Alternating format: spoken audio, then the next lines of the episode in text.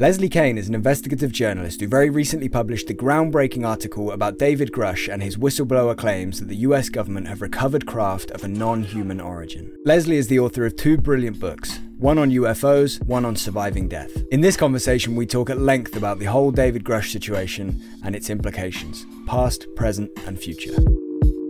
Timestamps are in the description. We hope you enjoy the interview. Thank you so much for coming back and doing this with me again, Leslie. To start us off, can you please tell me how and when you first heard the name David Grusch? Well, it's great to be back with you, Ben. Um, yeah, the, fir- the first time I heard his name was really months before uh, I even spoke to him. So mm. I had heard about him from some of my uh, inside contacts who also knew him, people I've been yeah. talking to and working with. And I knew that at some point I was going to be introduced to him. It was just a, a, question of timing because of his relationship to the work he was doing in, in the government, and he was in the process of making his exit from government. So it was all connected to the appropriate time. But it was many months before uh, I first talked to him, which was in early March, that I actually heard about him. Okay, so you first spoke to him in early March this year. Mm-hmm. Yeah. Wow, yeah. that seems so so fresh, so recent. Yeah, but we spent a lot of time talking. So yeah, yeah, you can cover and a lot of ground, uh, you know, pretty quickly. So you first spoke to him in early March. He left his position in April, right? So how how many hours would you say you've spoken to him for? Oh my gosh, I've never thought about it. I mean, I don't know, Ben. Many. I mean, many long calls, and then some of them with bringing in other people, and then, uh, you know, some with Ralph, of course, a lot with Ralph, and yeah, I don't know. To tell you the truth, I mean, you know, and then I we, we, there's a lot of shorter things too. There's a lot of texting and kind of communications yeah. that are going on all the time. Especially when we were putting the story together, there were constantly questions I had. So sometimes mm-hmm. I would mm-hmm. just text them. So in terms of adding up all the time, I think it's just it'd be really hard to do that. I don't know. And when you yeah, what about rounding it to the nearest 10 hours? Like is it was it like, you know, 10, 20, 30, 40, 50? What what would you think would be the closest? I mean, in terms of conversations, not that aren't texting. Yeah. Okay. Maybe I don't know. Maybe ten hours. Yeah. I I mean, that's just a rough estimate because a lot of yeah, the stuff I know it's done, hard to. a lot of communications are via text or even emails too. So. Yeah. Yeah, I get you. And, and you're not like necessarily necessarily keeping track of the exact timings. Um, but right. that's interesting. Um, Right. I mean, this this is just must have been yeah such a whirlwind for you, such a crazy couple of months. When you first started talking to him, did you already know that you were going to be doing this this piece? Did you already know he was? Yeah, going... pretty much. Yes, I mean that was a lot of the reason for me to meet him was because yeah. he was ready to come forward, and I was you know the person he approached for doing the print story mm-hmm. um, on this, and I was very pleased about that, of course. Um, so, yeah, it was very clear from the beginning. So, I was basically in there doing my job as a journalist, and I was also receiving a lot of documents from him. So, we would also spend time, he would send me stuff, we'd talk about it, we'd go over it. Um, a lot of time exploring the, you know, the documentation that I have as well. Mm. What kind of documents has he sent you? Well, he sent me, of course, a copy of his um, his uh, complaint, the complaint, the unclassified version of the complaint with the ICIG, which was which I it, it, was you know extremely important, and then um, some background material about who he is, and some mm-hmm. performance mm-hmm. reviews of of his uh, which were made at the NRO when he was working there. Um, very incredibly praiseworthy, you know, high level per- reviews of his positions there and the work he was doing um and oh my god there were other there was some documents that I, i'm not supposed to share so i won't even say what they are mm-hmm. but um, some other memos that he allowed me to read, but not to quote from even or even to right. talk about. Um, and so th- th- those might have been the main ones. I may not be thinking of all of them. I have a huge file of documents on him, but they weren't all from him. Yeah. But um, yeah. So there again, there are some that I'm I'm not at liberty to talk about, but that yeah. you know gave me a lot of background about what he'd been through with his also with his um the you know the harassment and re- recriminations that were launched against him when he first started yeah. talking. So that was yeah. a big part of what about what I was learning about as well. Yeah. Yeah. Did you ever feel like it wasn't it wasn't going to happen? Like it might not ever make it to print or whatever? Did you like were there moments in the last few months where it's felt like oh, it's all you know it might fall apart or it's like this only time I mean I was worried was towards the end when things were leaking. Mm. And that's why we, you know, just tried to get it out really quickly at a certain point. Things were leaking on the social media and um and eventually his name leaked out and I was just worried that, you know, maybe some hostile actors would put out some negative stories about him yeah if they went i mean i'm not saying they would necessarily be accurate because you know but they could go digging around and try to find something and try to find Mhm. someone that doesn't like him who Yeah. might be willing to spin something for them you know uh so that i you know there was always a fear that somehow the story could be undermined ahead of time and Yeah. that could affect you know whether an outlet would publish it i mean yeah so but it really wasn't until the end that i had any of those kinds of worries. And um, it just got very hair raising there in the last week or so um, Yeah. because of things being leaked. So, yeah, that would have been the only reason um, if somebody really took action to try to prevent it from happening. And there was also the possibility that someone in the intelligence world uh, could have not wanted the story to come out and tried to prevent whatever outlet we were working with to print it. But I think that would have been very difficult to do because it would have been so obvious. Mm. Um, but there may have been a way that they would have had power to influence those outlets to not run the story. That could have that was always a concern as well. But once we got rolling, it, it didn't seem like that was happening as far as we could tell. So yeah and it made it you just never end. know. You never know with this kind of a, it was such an explosive story that it was a feeling of like it's really urgent that it happened quickly and that it happened because we didn't we never knew what would happen, you know? yeah You just never know with something like this. Yeah, absolutely. Like you say, it's it's so volatile, so explosive, so so game changing, and there's so many people that probably don't want that information out there. Even though you know, obviously, he was given permission to say certain things, which is kind of, I guess, confusing for a lot of people in itself. Um, you mentioned the harassment and stuff that he had to deal with. In his interview with Ross, he I think he said the reason he came forward was, you know, in the interests of public service and to do the right thing and that kind of thing. I think it was also alluded to that he came forward because his name was was uh, leaked or because of the harassment maybe something to that effect. Is there kind of like is it a bit of both? Are you aware of exactly why he did come forward?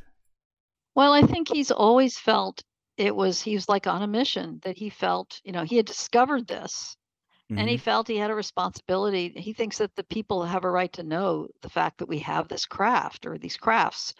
Um, and he just decided that, you know, it's his responsibility from ethical re- and moral reasons to bring it forward, not to reveal anything classified, not to reveal anything about the technology or anything that would endanger our national security. There are obviously things we would not want our adversaries to know, and he respects that. But just the fact that we have this in our possession, and therefore that means there is another intelligence operating here, he felt like the world needs to know that, or they have a right to know that, basically. So even when he first started talking, and the, the second component of it, though, uh, Ben, is it's not just that, but it's also the fact that this, there were these programs were illegal, Mm. and so he felt a responsibility since there were there was laws were being broken. He felt a responsibility that the Congress should know about that, and that that should be changed, and that Yeah. that shouldn't continue to happen just just for purely legal reasons. So I think it was both of those things that have been motivating him. in terms of his like personality because obviously you've spoken to him quite a bit now does that line up like is he is he like this kind of righteous nice person that kind of a good person uh, you know in a really basic way of saying it um is, is that yeah does that line up in terms of him saying because i think he said in the interview with ross that he's uh, you know call me a boy scout or whatever something to that effect um and so yeah is he is he that kind of person in reality Yeah, I mean, he's, he certainly seemed that way to me. I mean, absolutely, like very genuinely concerned for the right Mhm. reasons. Um, doing this for the, I mean, all the reasons that he said, I never, I never heard or saw anything from him that would suggest any other kind of motivation. yeah Um, he was, he's very, very smart and full of energy. You know, he's a young guy. He's only 36. Uh, and just very energized by this and really Mm. wanting to come out and change things. I mean, he he's he's a potential catalyst to really really change the whole process that we're involved in and really taking it up a notch, right? yeah And um I never, you know, he was just devoted to that goal and also, you know, to addressing the wrongs that were done against him. Mm.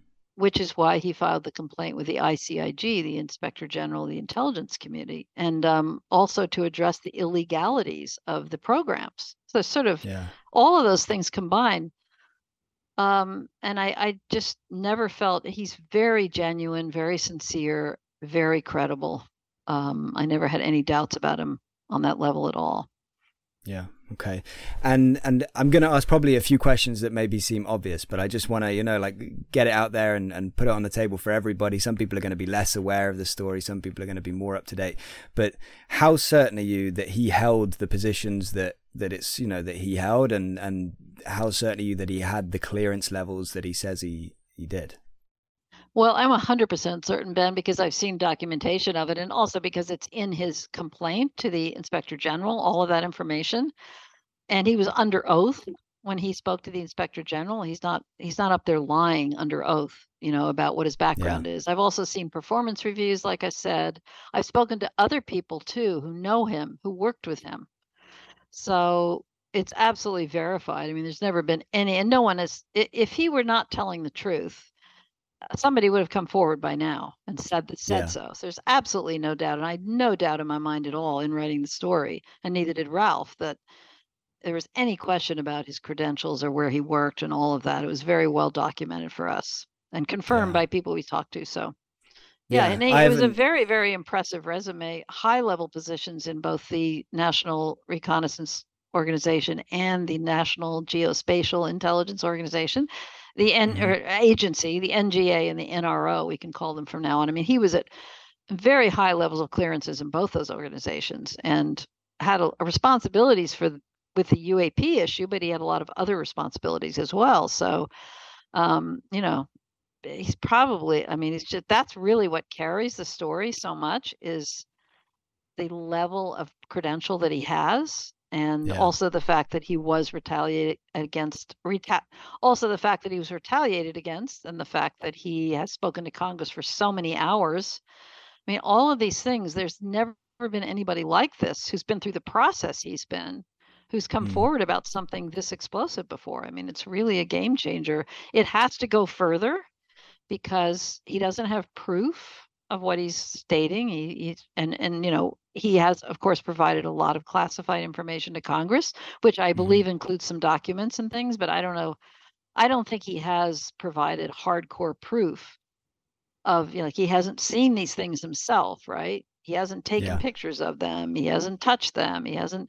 He's just spoken to other people who have that are extremely reliable and are deeply involved. So he, I see this as him opening a door to something that needs to be investigated by Congress. It needs to be moved forward through other people coming forward and through more information being brought forward. And you know, he's just sort of opened that door for for it to develop because it's very people have to be clear that he does he can't offer proof of this. Mm. But he's offered very credible hours and hours and hours of very important information and credible testimony. So I I don't know what it is because it's classified, but I'm sure it's gives a, a Congress a lot to to work, you know, to uh, try to investigate, and just they need to get to the bottom of it. But they can yeah, they also can combine his information with information they've gotten from others, which may be even more specific than his.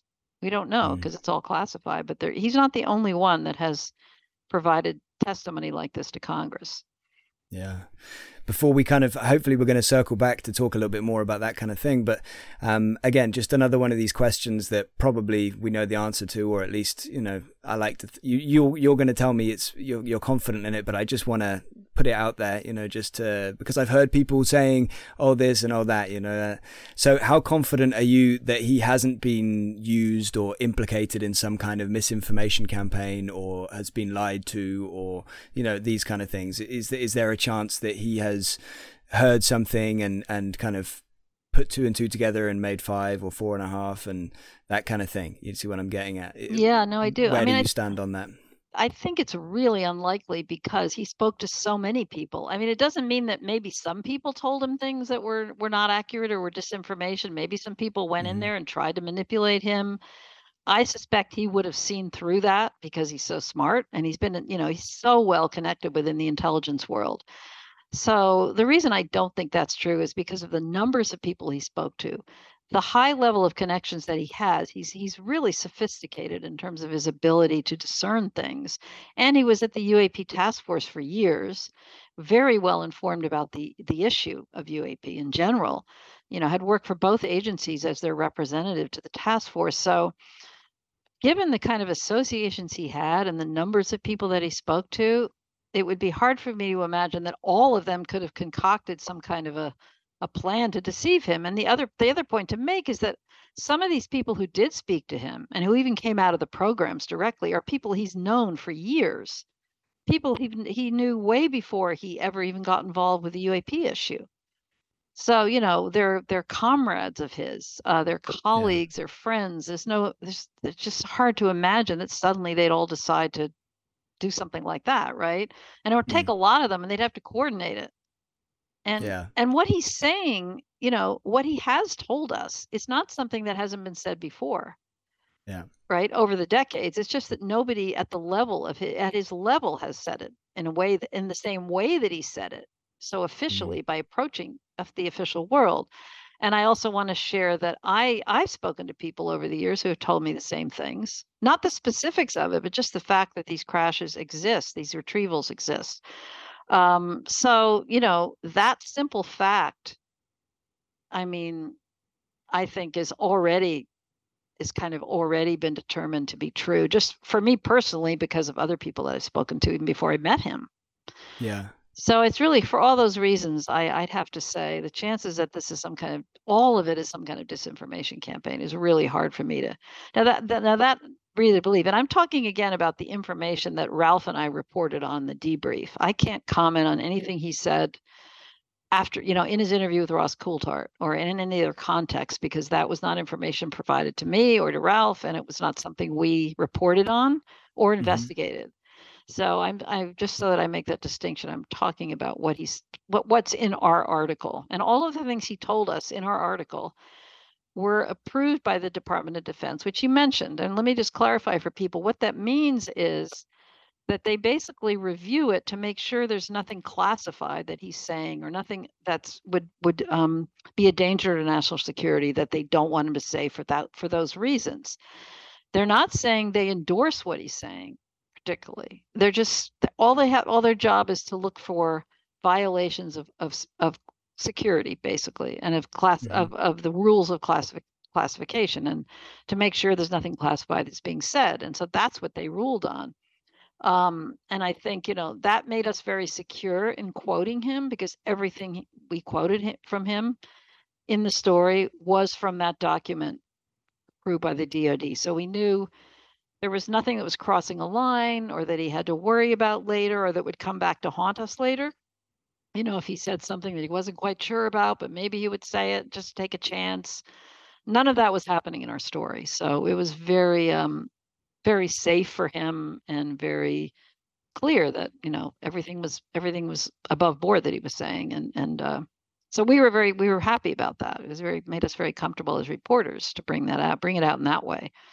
Yeah, yeah. Definitely. And do you think that the the reason that you know, like uh, the DoD give him that kind of clearance or that approval to speak on these things is because the the people or the departments giving that approval are not the same departments that hold these secrets. They're not the same, but they they're probably not even aware of you know these these SAPs or these programs where these things are going on. Do you think that's got something to do with it? Because it does feel hard to to deal with, right? If if they knew about it and they wanted to keep it secret, why would they then give him permission to talk about it? And I think that's maybe some people have tried to catch this out in that sense. But would you say that it's yeah that it's just different areas compartmentalized, and so for them it's why would we stop him saying that um, he might think it's true, it might be true, we don't even know. Is that yeah? I mean, thing? I think you're probably right that the actual person reviewing it probably also because they they were the decisions were made very quickly. So I don't think mm. probably those people know about these programs. Whether they sent them up to the chain of command to somehow get that checked out, I have no way of knowing. Yeah. But um, I think um, yeah, and again, all there's all they're supposed to look for is whether the information is classified or not. So, yeah. uh, I, uh, yeah, I was trying to think. I was going to say something else, and I lost my train of thought. But um, so you know, they're not allowed. I mean, if they want him to keep, if they don't want him to come out and say these things, they're not allowed to stop him if what he's saying is not classified information. Yeah. Right. I mean, and that's maybe what they were trying to do, or they, whoever the they is, you know, previously by um by all the events, the, the harm that was done to him by elements that were trying to stop him from speaking out. But by the time he he went to the DoD pre-publication review process, which is a standard thing for our story, uh, he you know he, that had been that was all in the past. So um, yeah, I just don't think, you know, and I don't know what the person reviewing it must have thought. I mean, they may have thought, this sounds absolutely ridiculous to me. Yeah. I mean, he can make a fool of himself if he wants. You know, I don't mm. know. Yeah. But um yeah. legally they could not prevent him and they just made a judgment, you know, and legally they can't they can't stop him from doing it, whatever their their opinions might be, or you know, unless it's classified, unless it's restricted by through mm. security mm. oaths that he's taken, and none of it was.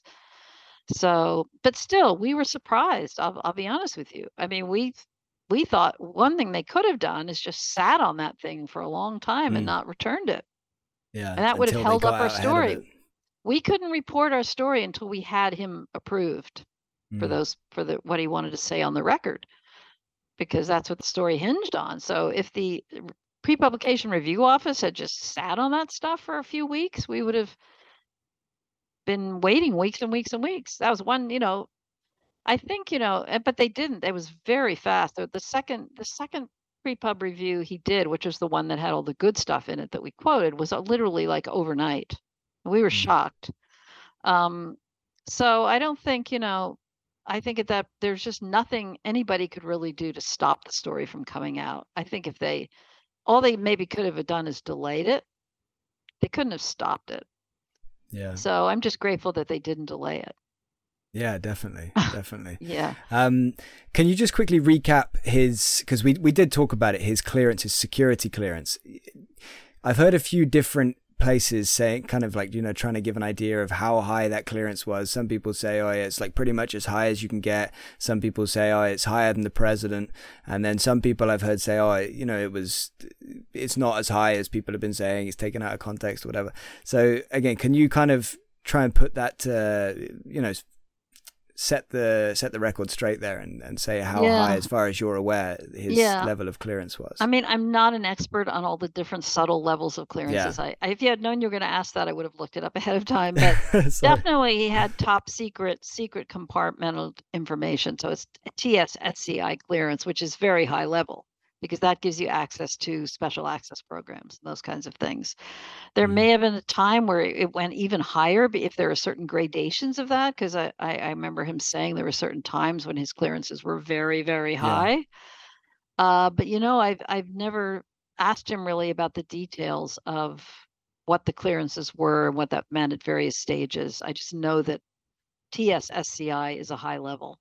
Um, mm-hmm. And that's when you have that level of clearance if you have a need to know and if you're read into the programs in which uh, you can you know learn the information related to whatever it is you're doing like uap then he's going to have access to those programs. Once you get at that level it's all about having a need to know. It's not like yeah. anybody at, at sci level can get access to any sci information that's out there it has to be related to what they're working on and to their own need to know. So it's a very that's where the compartmentalization comes in, right? Mm. So it's all compartmentalized. You get access to it if you have a need to have access to it, depending yeah. on what your job is. And the other people with the same level of clearance aren't going to get access to what you might get access to, and you're not going to get access to what they might have access to. But at least they're all on the same level in that you know you can get it if you need it. That's mm. sort of how it works. But you know, and whether they're and I don't I just don't know enough about the gradations of it to be able to comment on that. Sorry about that. No, no, that's all good. I guess he didn't, or or do you think there's he did he have the level required to be read into those programs when he was trying to get access to them? Yeah, I mean, they, I think that's one yeah. reason he got.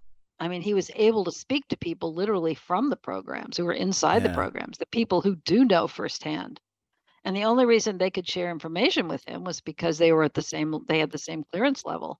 and he was working on a topic that they you know they he had a need to know what they had to share with him because that's what he's working on for the task force i mean he was part of the uap task force which is a department of defense government agency looking into this so yeah. he was basically doing his job there and therefore you know the doors were open to him to get access mm. to this yeah. So he spoke to these people in these programs and said, "Hey, what's going on? Like, uh, you need to tell me." And then they basically said, "No," hung up the phone, and and what th- then started this process of kind of retaliation, harassment, that kind of thing. So, well, it was what, more the retaliation. That wasn't. I mean, basically, when he called people in the program, that was after he went I, public. Yeah, I think um, a lot of them came to him actually. Um, some of them, when they f- figured out what he was doing, they came to him to tell him about the wrongdoing that they were concerned wow. about. Uh, and others he reached out to himself. But the the retaliation really came um, once he realized that there was illegality. There was an illegal program here that should have had congressional oversight.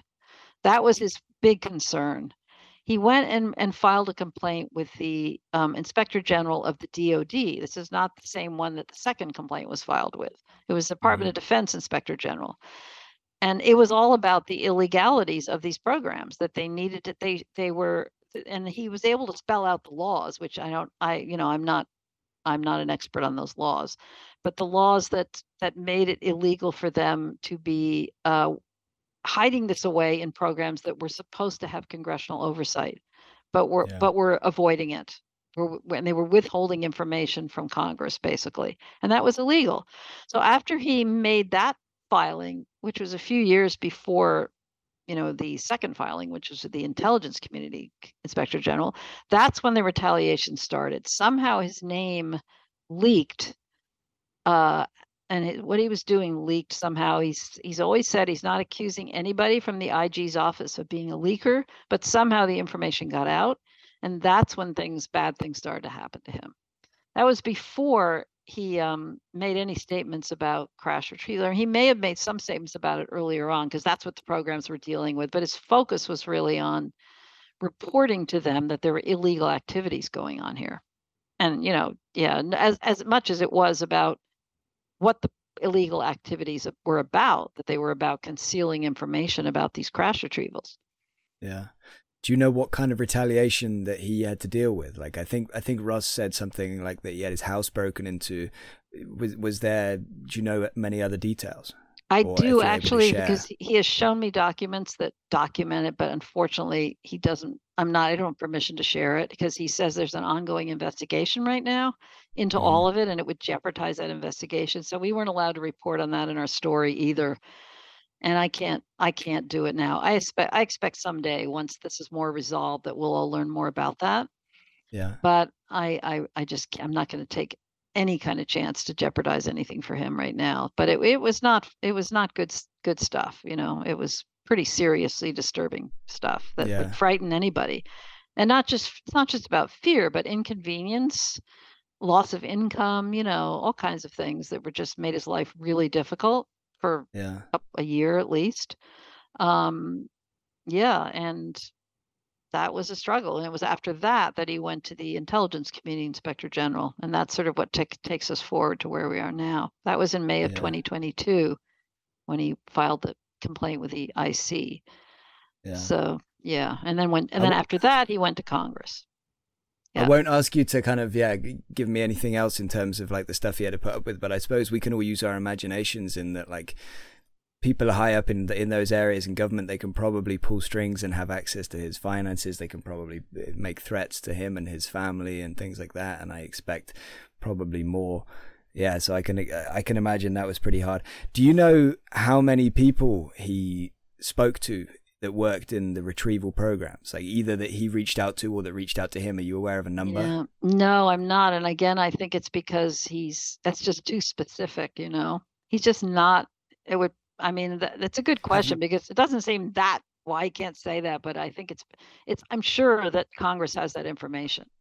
I mean, he, he spelled out everything for them. Every person he yeah. spoke to, it's all spelled out, yeah. so they can count, you know. But it's not something he's ever been able to say publicly or has said publicly. Have yeah. you ever kind of got the impression, oh, he's talking about, you know, he hasn't told me a number, but he's said several, or he keeps saying multiple, or is, have you got like an impression that it's like, you know, a rough amount of like, is it five or more? Is it potentially probably less? Or do you have any idea at all, or nothing you uh, want to say? I mean, I'm sure it's more than five. I'm sure mm-hmm. it's more than that. Yeah. I yeah, mean, I think it's yeah. a real handful of, you know, a number of people. And um, I think it's also documentation that he gathered, not just testimonies from people, but he's, I can't say, but it, it, I, I really get the impression it's quite a number. Yeah, that's to yeah. quote to quote David Grusch himself, quite a number. Exactly, uh, quite a number. Yeah, I mean, he's just you know, if he could say more, he would. Yeah, yeah. No, I, I, understand, and same same with you, I'm sure. Um, I wonder if there's overlap with the people that he's spoken to on on those programs, and whether you've spoken to any of them as well, and you might not even know it. How many kind of, I guess, let's call them potential whistleblowers have you spoken to, or, or have you spoken with that corroborate David's claims? Oh gosh, over the, I mean, because it's been, as I said, over the years, you know, um, and there are people I mean, again, are you asking firsthand with firsthand knowledge? I mean, there, you know, I don't know how many there, there are with firsthand knowledge because they could never say that to me. Mm-hmm. There are people who seem to have firsthand knowledge, and I think they do, but there are others who just, again, like Dave, have talked to so many people with firsthand knowledge at their level of security clearance, which again is the same clearance that he has, that they know it's true. And they've talked to me, you know, it's that kind of thing. Um, yeah. And I think some of them, the people I've talked to, probably do have firsthand knowledge, but they they just can't say it directly. You just have to kind of get a sense of it from what they're saying, and they're very careful, and they have to be careful about revealing too much and you know getting themselves in trouble and i mean i've yeah, had definitely. many off the record conversations so they don't have to worry about getting themselves in trouble with me because i'm if it's off the record and it's never going to go anywhere and they know that so um I mean, there's, there, you know, I, I can't say how many, but there's a number, let's say maybe three or four that have been kind of regular people I've communicated with over the years. Mm-hmm. Um, and there are others that I maybe, have, there's a couple of others that I've gotten to know while working on the Grusch story a little bit too. So yeah, they're out there. And then I know other people who talk to other ones that I don't know. Mm-hmm. So, you know, there's really a lot of people out there that know. Yeah. And I just want people to know that George, uh, Dave Grusch is just one person. But what he's saying is known to many other people. It's mm-hmm. he's not the only one, and um and and they are in the process of some of them are in the process of coming forward and talking to Congress, and hopefully more of them will over time. But it's really important for people to know that. I think. I agree. Definitely. Um, are you aware of? Are you or are you in touch with? I should say, are you in touch with any of the active, you know, people that are actively in these programs now? Um, or again, is it just that you suspect maybe this person might be, rather than they haven't said it specifically? Um, so yeah, are you in touch with any of them that are uh, active duty now? And also, how likely do you think it is that we're going to get people that are working in these programs now doing what David has done, following in his footsteps? Yeah, I mean, I do. I do have. There's one person who's active now that I talk to. Um, most of the people I talk to are, they might be working in a in a company, let's say an aerospace company or a corporation or a high, t- you know, a technological uh, company of some sort. Uh, so they're not, which might be contracted to the government, so they may not be actually government employees, I, but I wouldn't say they're retired. They're just not directly involved with government anymore. Mm-hmm. Um, but they have been involved for decades. You know, people like that. Um, and then there's that's who that's how I would place most of them. Um, former, you know, former people in government or in the military, but who now are employed in various ways. Yeah. One of them, one of the people I talked to is actually inside active. Um, and that, whether any of the program, I mean, I don't think the problem is when you're still in the program, it's really risky to come out with your name. Um, mm. And I'm assuming that Congress has heard from some of the people in the program, yeah. but their names are being withheld. They, they're not like Dave, where they could they they can just come forward because Dave's an independent citizen now. They're not. So they have all kinds of restrictions, even with the whistleblower uh, you know protections in in effect. I you know I mean I don't know I I suppose they they're using those protections to come forward to the extent that they are, but they uh, it's much riskier and much more sensitive for somebody involved to to speak out than it is for these other people.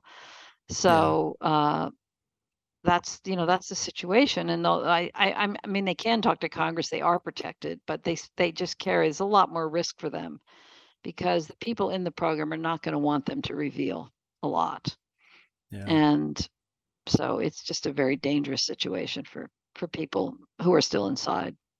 Yeah, it's wild, really, to think about it. To think that these people in these programs might actually be talking to Congress now, and and might be thinking about how they can come public potentially. Do you think anybody that's in a program now, or as say has worked in one of these programs in the last year or two, uh, do you, do you think there's people like that that are going to go public? Uh, because like David, because um, I think I've heard Ross and other people allude to that. That like, oh yeah, I'm in touch with uh, somebody that's going to come out soon and that kind of thing. That's actively in a program. I think it was Ross that said that. Um, so do you do you expect that we will hear from somebody that's going to say I I was working in this program up until last month, and it's just. I mean, gonna... it's it's a possibility. It partly depends on I think what Congress wants them to do, whether Congress wants to hold a hearing in which they're going to reveal their names. It depends on what the actual person wants to do, really. I Mm. mean, I sus- I mean, I certainly think over time that more and more people will come forward with their names. I don't know when. I don't know really if they some of them may not feel a need to. They're not looking to be public. They're looking to inform the Congress and they're looking for Congress to take a proper investigation and to get to the bottom of this and then inform the public, you know? So there's an Yeah. investigation that has to happen first. So I just think every case is unique. Um, and it, I don't think it's necessarily a priority for everybody to be public. It's much more about just providing Congress with the information and getting to the bottom of it. Um, Yeah. but I, I also suspect that over time, probably more will come forward with their names, you know? Mm. Um, it just seems like it's sort of the natural evolution of how these things happen. You get one person and then someone else, and then maybe you have a hearing with one person, and then so you know, it's like everybody gives courage to everybody else. yeah. yeah, So I suspect that's going to happen here, but I just don't know how long it's going to take. How important is it that David helped to write some of the whistleblower protection language and things like that? Because that feels like a kind of a big deal, you know. Like he almost maybe ha- knew when he was writing that, like, oh, I'm, you know, I'm going to write in a few little loopholes so I can make this work for myself. Um, obviously, I'm, I'm just speculating, but that's probably what I would have done if I was able to be involved in that process, and I knew in the back of my mind somewhere that maybe in the future I'd like to try and come out and tell what I know. So, how important do you think that is that he had a hand in that? Well, I mean, I don't think it was so much for him because he had already come out. He'd already Mm. Right. filed his complaints. He was talking to. Congress already and stuff. Okay. yeah, but it but it, what it shows is that he's extremely highly educated enough to you have to understand all about the complexities of the law you know to be able to suggest language for a, um, a legis- piece of legislation you have to be extremely well informed Mhm. so i think to me it shows that it also shows the trust that the legislators had in him to allow him to make that contribution it shows the stature that he had within his agencies too I mean, he was still working in the government until April. So while he was working at, the, let's say, the NGA, he was contributing language to the legislation, and that's that just shows so much about him and who he is. That uh, his agencies would support that. That they would, uh, you know, his superiors knew he was doing everything he was doing, and Mhm. it, it's it was actually written in some of the performance reviews that we saw is that he's been briefing Congress, that he's been working with Congress. So it just shows a level of competence, right? And insight and knowledge that he had to be able to do that. Yeah. Not everybody can do that. Um, Yeah. and again, the level of knowledge you have to have to understand what needs to go into a piece of legislation about protecting whistleblowers is way more complicated than you might think. Mm. So Just it- adds to yeah. the stature of the whole thing. that's how I makes see it. It just adds yeah. to the the the seriousness of of the Mm. knowledge that he had and the competence that he had and the insights that he had. You know, he's just an a, an outstanding uh, person on this topic. Can you what else can you say? You know, Yeah, yeah, I know. I mean, like a year ago, I would have never thought that we'd be in this position now, talking about somebody that held his positions and clearances, now saying the things he's saying in a public setting and going through the proper channels, saying it to government too. yeah, I Um, agree with you. It's it's remarkable. It's remarkable. Are you are you, Leslie Kean now convinced that we have, and when I say we, like less humanity, the US, whatever, the US government, we can kind of do whatever we want with we, but are you okay. convinced that we have recovered non human craft and bodies? Um, I'm I can't comment on bodies because again, that wasn't. I, I mean, yeah. your gut feeling, like, you, in your personal opinion. I'm not asking you to, mean, in terms of like Dave's claims, but for you, you, has he convinced you with what he said? Well, I was, I have to say, I was already convinced before I ever met him, but he's just taken it up to a new level of being convinced. But as I said, I've been talking to other people about this for quite a while. So yeah. about crash retrievals, you know, I don't, about I don't really know the bodies things is much harder to, I think, to pin down. And there's so much mythology about it, you know, that it's just, I don't know, I found it harder to be a hundred percent certain about it. But, mm-hmm. um, and it's not so much what I focused on talking to people about who I've talked to over the years, but I would say I'm I mean, I have no reason to disbelieve uh, very credible people who I know and trust and have known and trusted for years, you know. And I have no reason to disbelieve Dave Grusch either. So I sort of have to accept it, right? I mean, what are you going to do? Say they're all lying? I don't believe that. Yeah. So I certainly would like to see more, as all of us would. We'd like to see more specific information, but um, I would, you know, say that I believe it at this point, and you know, but it's really again as a reporter, it's not really about what what the person what the person what the individual reporter believes i mean i, I try to i know it's like me asking a scientist what they for their gut feeling you know they're going to yeah. tell me like oh the science doesn't say this i always have to like clarify that i like to get opinions sometimes you know i know yeah. i know that's not your journalistic you it's know, with your journalistic job, really. hat, saying that like you wouldn't go and report that now for for for anybody really saying that you there there are bodies, but but you yeah, on a, on a personal I mean, I'm, level. I'm convinced by the reporting and the knowledge that I have. You know, it's not. But I, I again, I don't think my opinion is what's important. It's really what's important is what what facts we can get out there, as we did in this first story, and hope to continue mm. to do.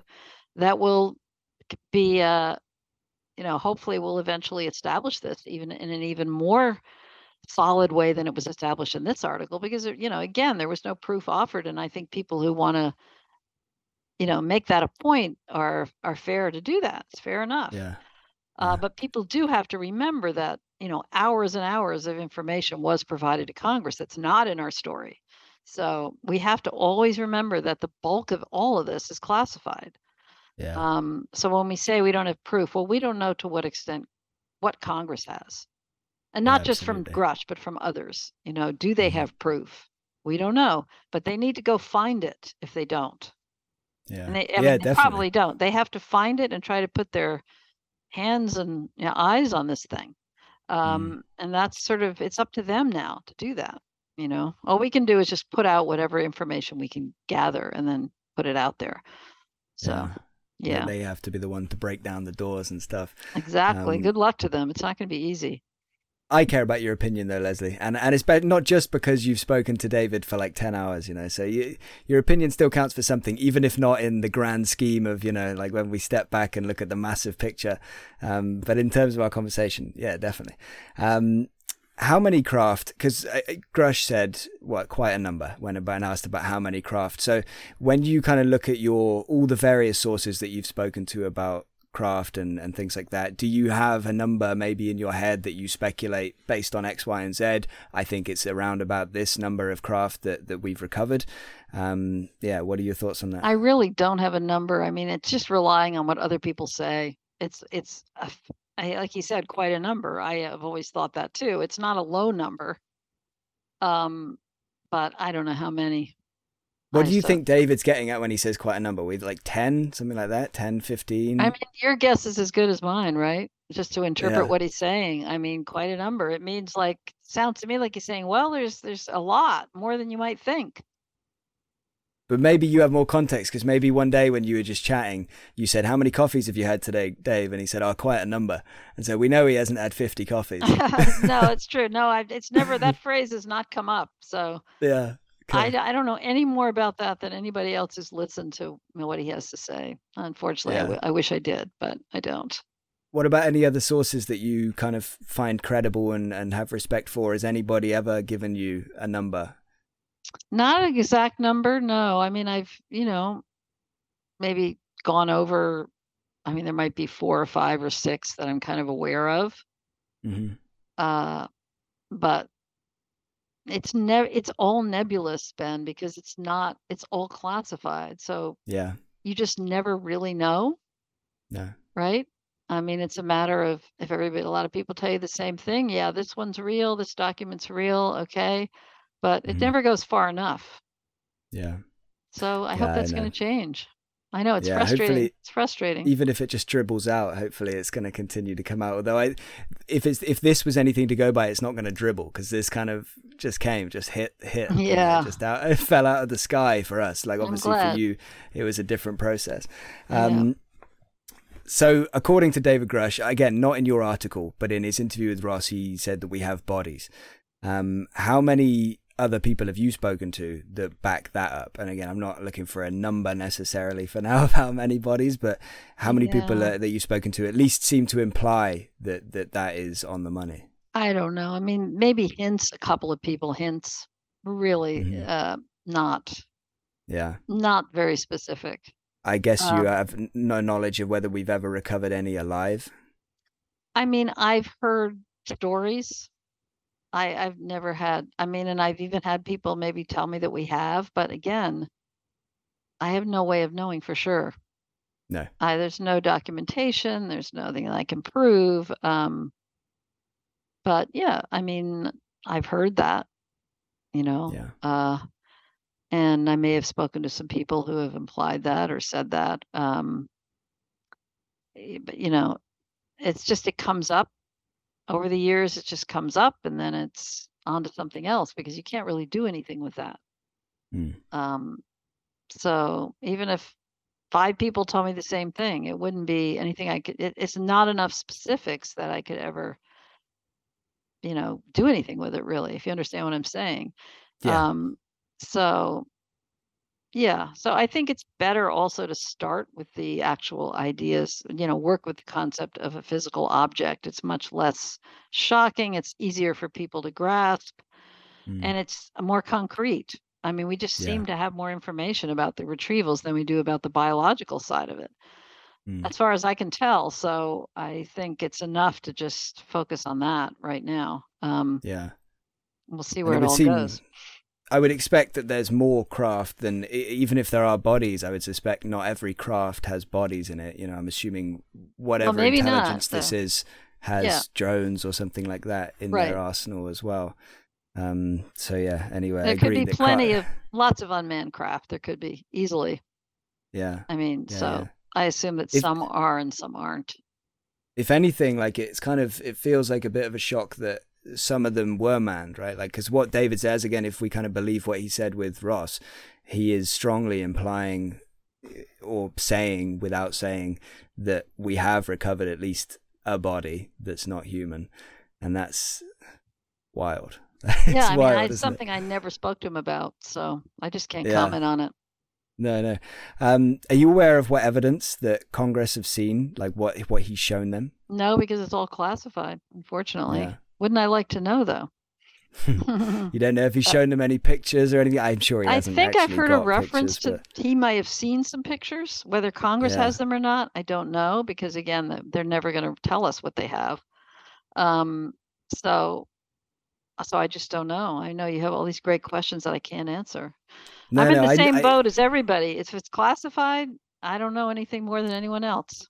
You know? Yeah, no, I understand. And and if you do know more than anybody else, you can't say it because then David's not going to tell you anything in future, nor is anybody well, else. I got to be and careful. and I understand that, and I think Yeah. everybody else does too. So I understand you're limited with what you can say. yeah. Um, let's say that everything David said is 100% accurate. It's all true. We're, we're not alone. There's a non human intelligence interacting with us and our environment and our planet here. We have recovered craft made by a non human intelligence and piloted by a non human intelligence, and we have the bodies, dead or alive. It doesn't really matter. The point is, I want to ask you what hypothesis, first of all, in your again gut feeling, speculation, not your journalist hat, what hypothesis best fits the facts for these craft and bodies, um, in terms of interplanetary, interdimensional, um, you know, future human or other, Um, and and second question on that is, what does this mean for humanity? How does this change the world? Yeah, I mean, in terms of a theory, I just I feel like all of them are possibilities or some combination thereof or some Mhm. dimension that incorporates all of those elements. I mean, I really feel like the more we've learned about the phenomenon itself, the harder it is to pigeonhole it into any one explanation, Mm. which is just so shocking. And it's, you know, to Yeah. say, I mean, all of them I mean, I don't I don't think it's possible that all of these uh, sightings and craft are simple travelers from some other solar system or other some other galaxy coming to visit our planet, and they're just beings flying some kind of ship that crashes, because the ship has whatever they are has so many um, complicated and uh, you know paranormal, for lack of a better word, components to it. And the way the observations that are made just seem to be something that has uh, technology that's so advanced that it's even affects consciousness that somehow it's linked Yeah. to consciousness you know?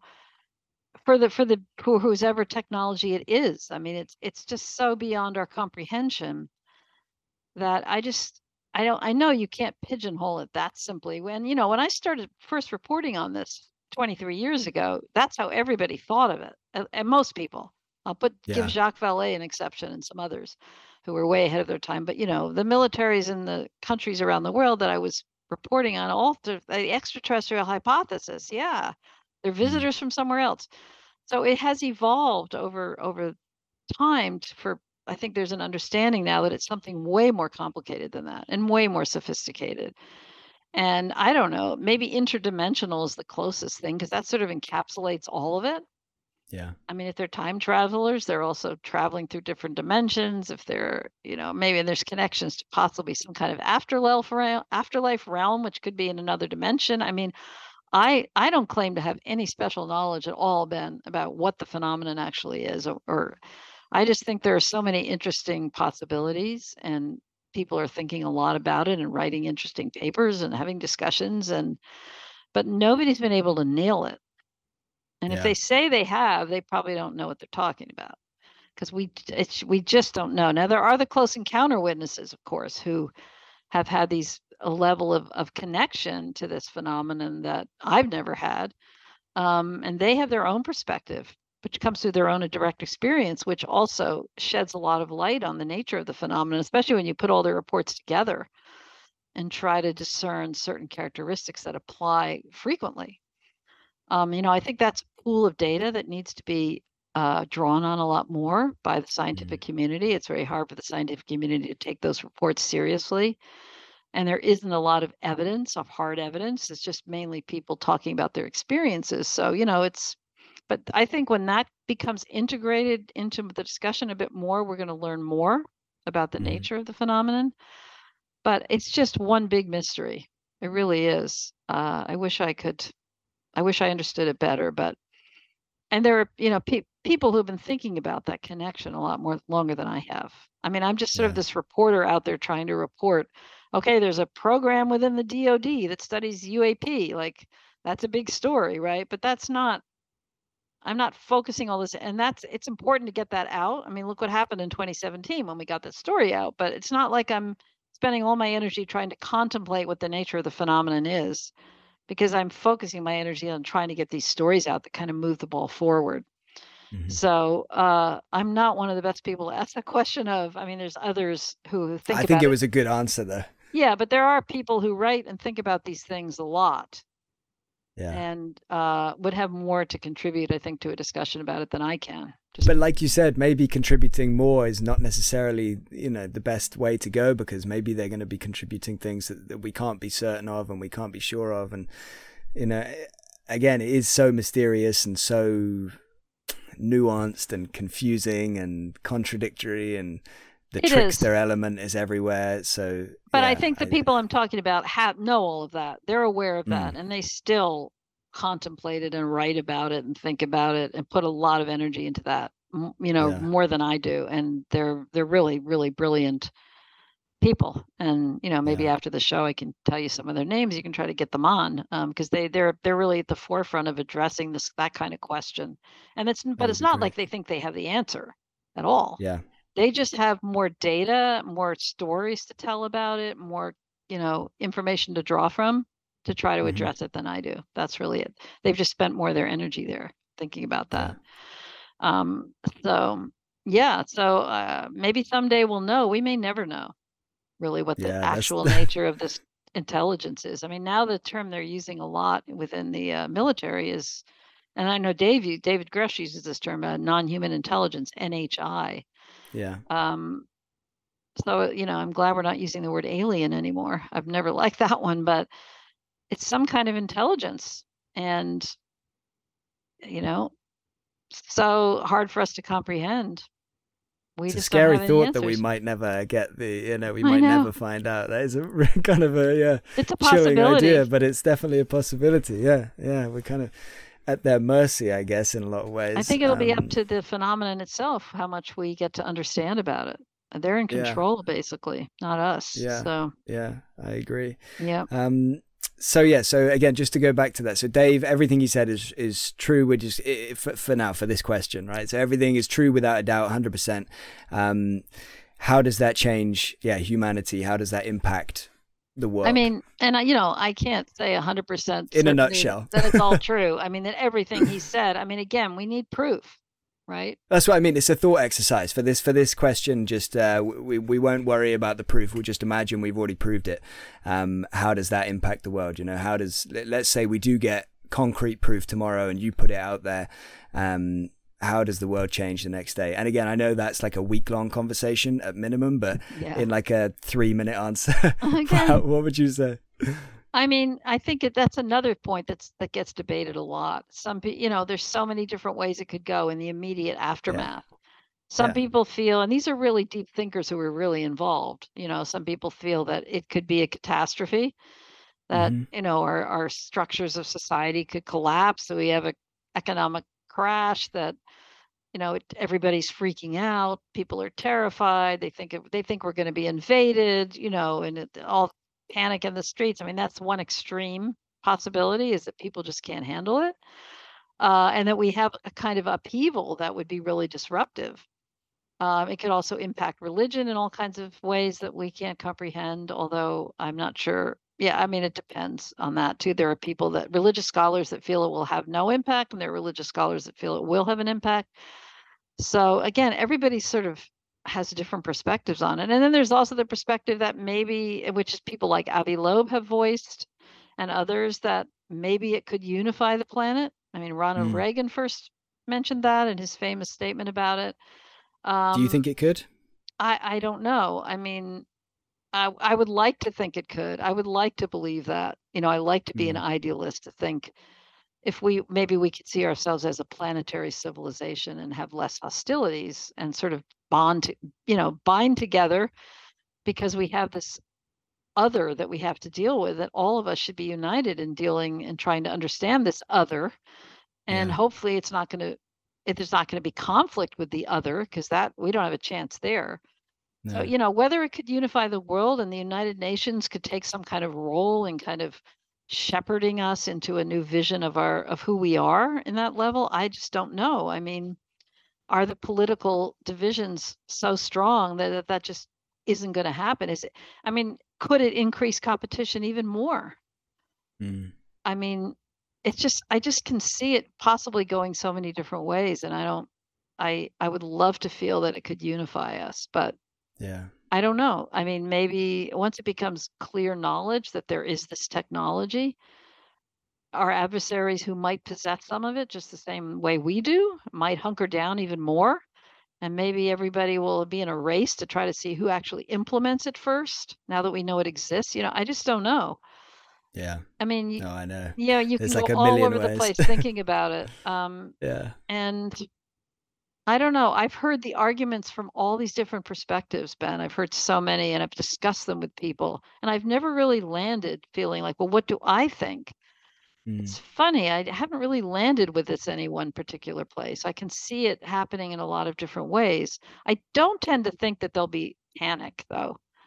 I I think enough people, a large percent of our population, at least in America, and I think true in other countries too, already accept that this is real.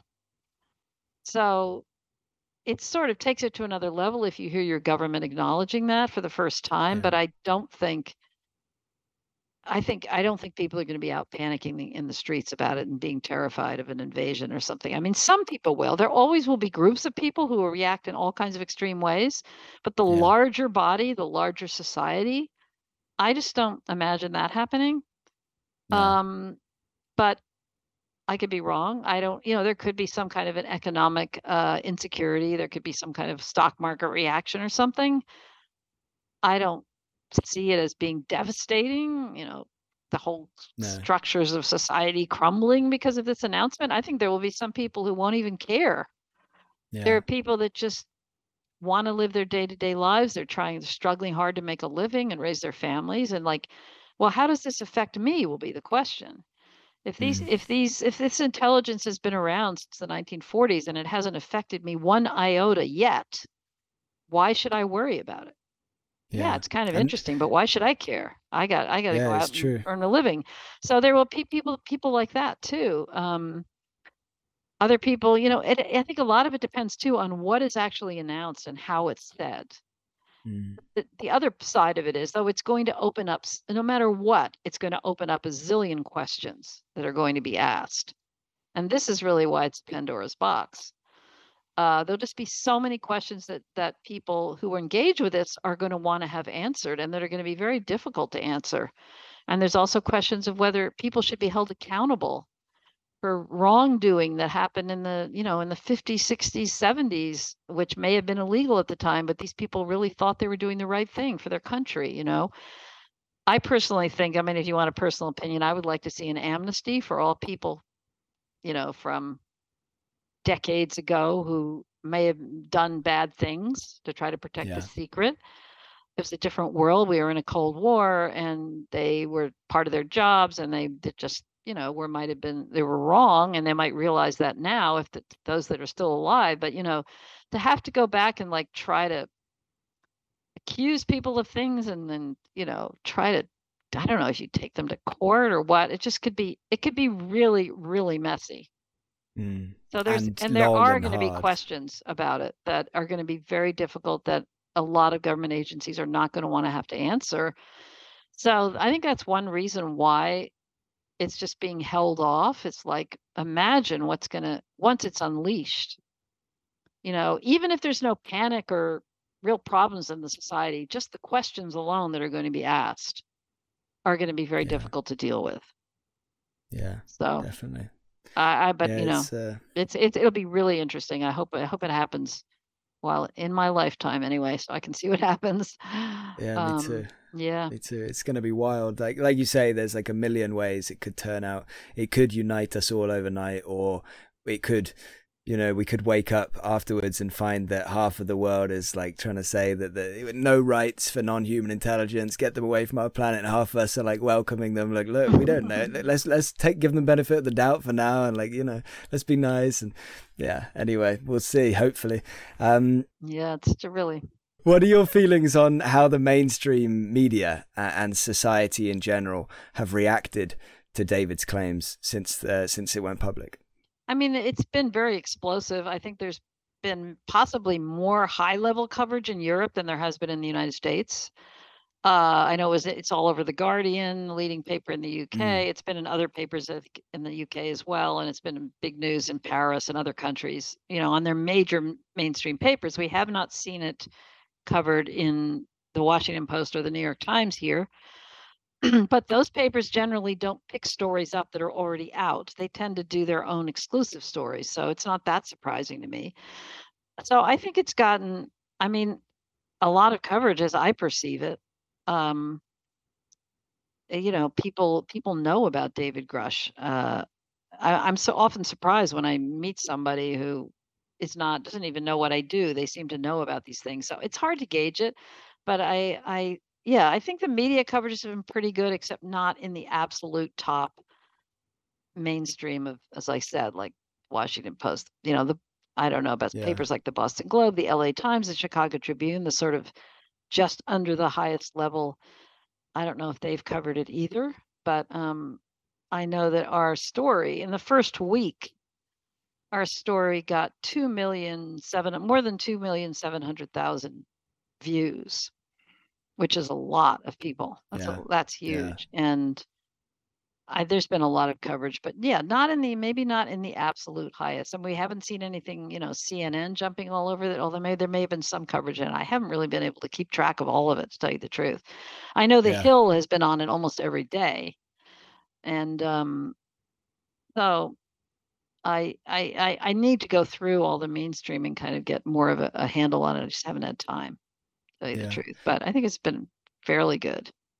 Yeah, there's. I think there's been two sides from what I've seen. It's like it, I haven't seen the ridicule and things like that in at least not in many places, and most of the reputable, seemingly reputable places that have reported on it, it's been fairly either neutral or you know like um taking it seriously. Mhm. But then on but then on the other side, like I'm looking at the UK and stuff, and you know you got the BBC, you got ITV, Channel Four, the main cha- all the main channels like on TV in the UK that also have websites and and do the news and everything like that. It just haven't touched it. Oh, And- really? And I'm just yeah. BBC hasn't like, done anything. As far as I'm aware, nothing. I don't think they've even like. I asked my parents like whenever I speak to them, have they mentioned it on the news yet? And they're like, no, it's still nothing. And I've looked on the Right. website, and as far as I can see, there's nothing. And it's just really confusing because I'm like, okay, if you're skeptical of it or whatever, you don't you don't want to risk yourselves on that because you think it's not secure, whatever. They can do a story and say this former government insider, whatever, has has come out and made these claims, and we haven't been able to confirm or deny or anything, and so we we must remain skeptical. But this is what he said, and if he's lying, then he's going to be in trouble. And you know, it's a story either way. It's a story even if he's lying, because we'd have this this person fresh out of government, fresh out of a high level position in government, coming out here and what either lying or going crazy or make you know whichever way we look at it, it's a story. So Mhm. it kind of gives me a real weird feeling to see all of them stonewalling it almost in unison. Like, what do you make of that element? Yeah, I mean, I think it's just what I was just saying is that it's in the UK too, that the very, very top level tier, the top tier media are not covering it. That's what Mhm. it sounds like you're saying is happening in England too.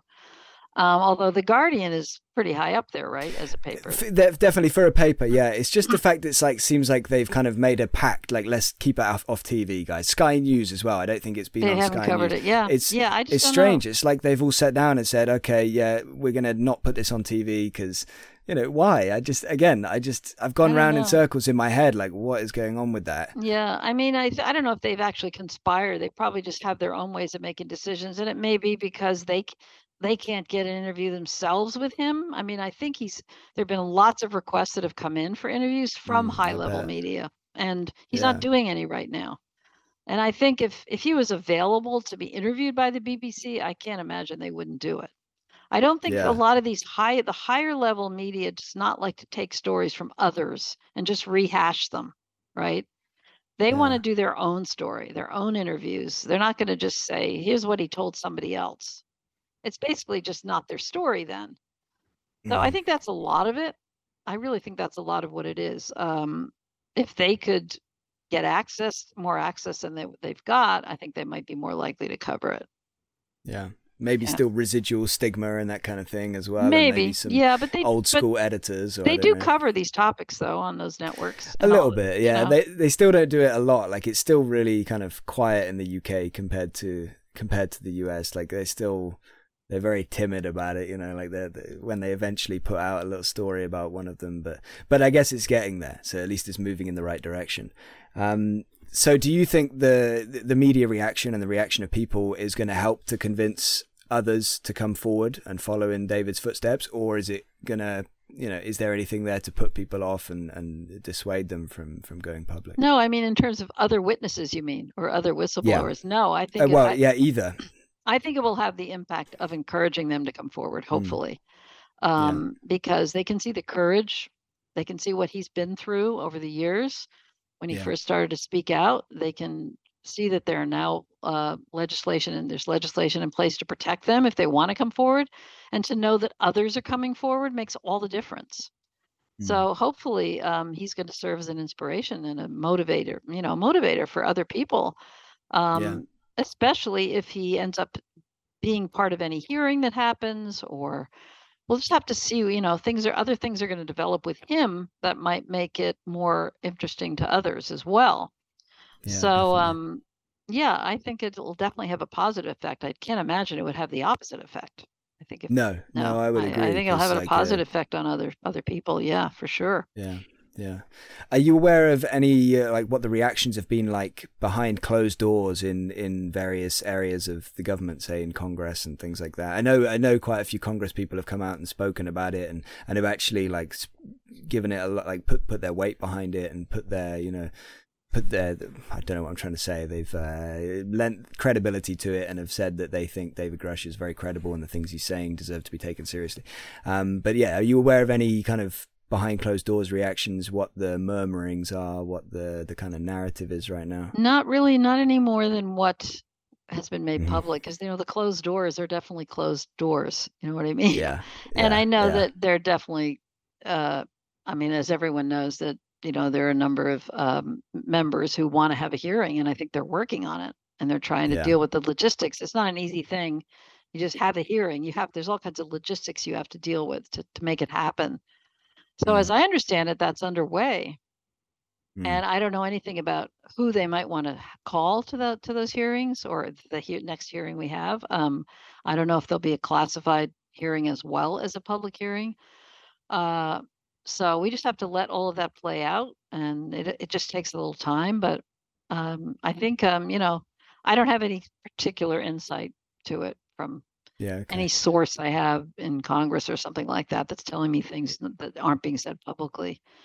Do- Um, do you have any expectations in terms of hearings? Like, um, it seems like the definitely the, it seems like we're going to get some, um, and seems like David is likely or at least possibly going to be involved. Are you? Do you have any kind of expectation in terms of how quick you might expect that to happen? Um, Not really. I mean, I've heard something about, you know, maybe even weeks. That soon, but you just hear these things and yeah, it doesn't necessarily mean it's going to happen in weeks. But I think Yeah. there's a momentum now, so the people working on it probably want it to happen sooner rather than later, whatever that means. yeah. So I just, yeah, I just can't say at this point. I, I hope And it if is th- if there are people on the other side, then they probably want to kick the can down the road as far as they can to take out all the momentum. It's probably that same old thing. But yeah, you're right. Anybody that's interested in getting to the truth will definitely want to push this through. Um, I had a question here from Jimmy, who's one of one of my patrons. We kind of just answered it or talked about it, but I'm just gonna read what he said to you anyway because I feel like I should. Okay. He, he said, Miss, Miss Kean, thank you for your efforts. We're all indebted to you.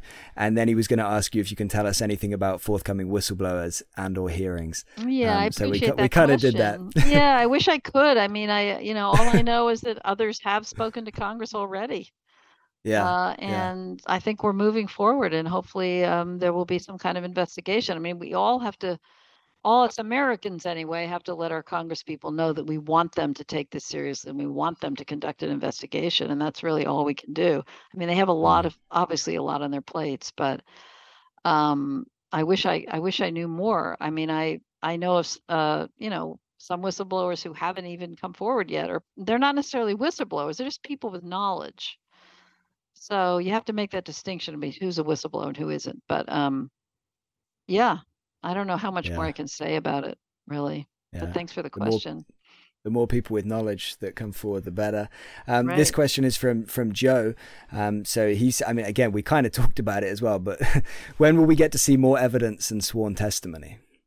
Yeah, I mean, hopefully there will be some if there is a hearing, which looks very likely, and there then they will be on there will be sworn te- you know sworn testimony at that hearing, and whether and so Mm. as all of us, you know, nobody knows more evidence. What evidence will they be allowed to bring forward at a hearing like that? Yeah. You know, that's really, I mean, I don't know how they wo- exactly work that out. If a person is supposed to be able to provide evidence to Congress, irrespective of their security oaths, they can provide classified information to Congress, but they cannot provide classified information to the public. So it's really a matter of what level of information is going to be allowed to come forward. You know, are they going to, every Yeah. question, they might have to deflect it if it's classified information, or maybe they'll be able to have a way of making it happen I don't know exactly how, through whatever legal means they can, to allow some more evidence to come out in the hearing that hasn't come out before. I Mm. think everybody is just waiting to see. You know, I Yeah. wi- I don't, I just don't, and I wish I had an answer. I can't predict, but I know that um, if for you know, a lot of the information is so sensitive that I don't think it will be presented. Um, but hopefully, we'll get a little more than what we've gotten so far. Then we'll Yeah. we can be happy about that. Yeah. If I can just get your gut feeling on this in a basically a one word answer, um, the the next hearings, assuming David Grusch is involved, do you think there'll be open hearings to the public, like, Yeah. or are they going to be closed hearings? They're talking about open- a public hearing. I mean, that's otherwise Yeah. it wouldn't even be of any interest to us. There'll be a closed bit at the end with the Maybe. the- I mean, the- I don't even know if there will be possibly, but- because um, right. it just depends on the nature of the hearing. You know, whether they have to also do a classified hearing like they did before. For the one in May, Yeah. they did. You know, they had closed one afterwards, but that doesn't always have to be the case. So it's hard to know. It just depends on how it's set up. But then, what would they say to the hard questions? Then, what, how would they? How would they say we're going to discuss that in the in the closed well, that's a section good. afterwards? That's what I was saying. I mean, they might just have to say, "I cannot speak to that because it's classified Yeah. information," or however they would say that. They just might have to say yeah. that over and over again. And then Yeah. whether they're going to have a closed session afterwards or not, maybe they will. And then they'll say we can speak about it in closed session. But if they don't have one afterwards, then I don't know what they'll do, except just say they line. can't answer the question. You know, I, I mean, it's all going to have to be worked out. Yeah. Yeah. So who Um, knows? What do you think the reason is for the multi decade misinformation campaign that David Grusch alleges has been directed against the US population and the world? Oh my God, that's such a huge question. I mean, back go starting back in the 40s and 50s, right, is when it all started. It's basically what we, Yeah. you know, the cover up or the, and that's when ridicule became employed. I mean, it was during the Cold War, and we uh, were dealing with something we could not understand, and we didn't want the the Russians to know that this these things were flying around. That when we we were we wouldn't we, we didn't want to tell the Russians things are flying around our skies that we can't explain because they could take advantage of that. Mm. Uh, and so it just became a kind of a, and I mean, I could, you know, I don't want to go into a lot of detail about the Robertson panel and all that. I think people probably know about that. You know, the CIA instigated a policy or a pol- suggested policy through which ridicule would be used to diminish public engagement with UFOs. Mhm. There's a whole effort because because number one, they they didn't know how to explain them. They probably knew pretty early on that they were not ours.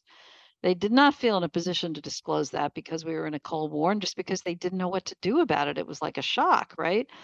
You need to spend some time with something like that before you're just going to dump it out into the world. Yeah. And it was very, very tightly guarded because of our our um, adversarial, you know, our our Cold War scenario. So um, it's just become kind of the ingrained way we've dealt with it decade after decade after decade. And I, there's all kinds of reasons that we, you know, we can all speculate on why a government like the United States, well, you know, considered the most powerful country in the world by some anyway, by America, would want to disclose that there are things in the sky that they can't control, right? That they can't protect people from. Uh, that it's technology way more advanced than ours. I mean, what? Why would they ever want to tell the world that? Just sort of, if you think about it from their perspective, and that they're constantly trying to learn more and to have a national security advantage over the other countries by learning more than the other countries and we don't know what the other countries have. And so it just sort of i mean i understand that the perspective by which not so much misinformation but secrecy.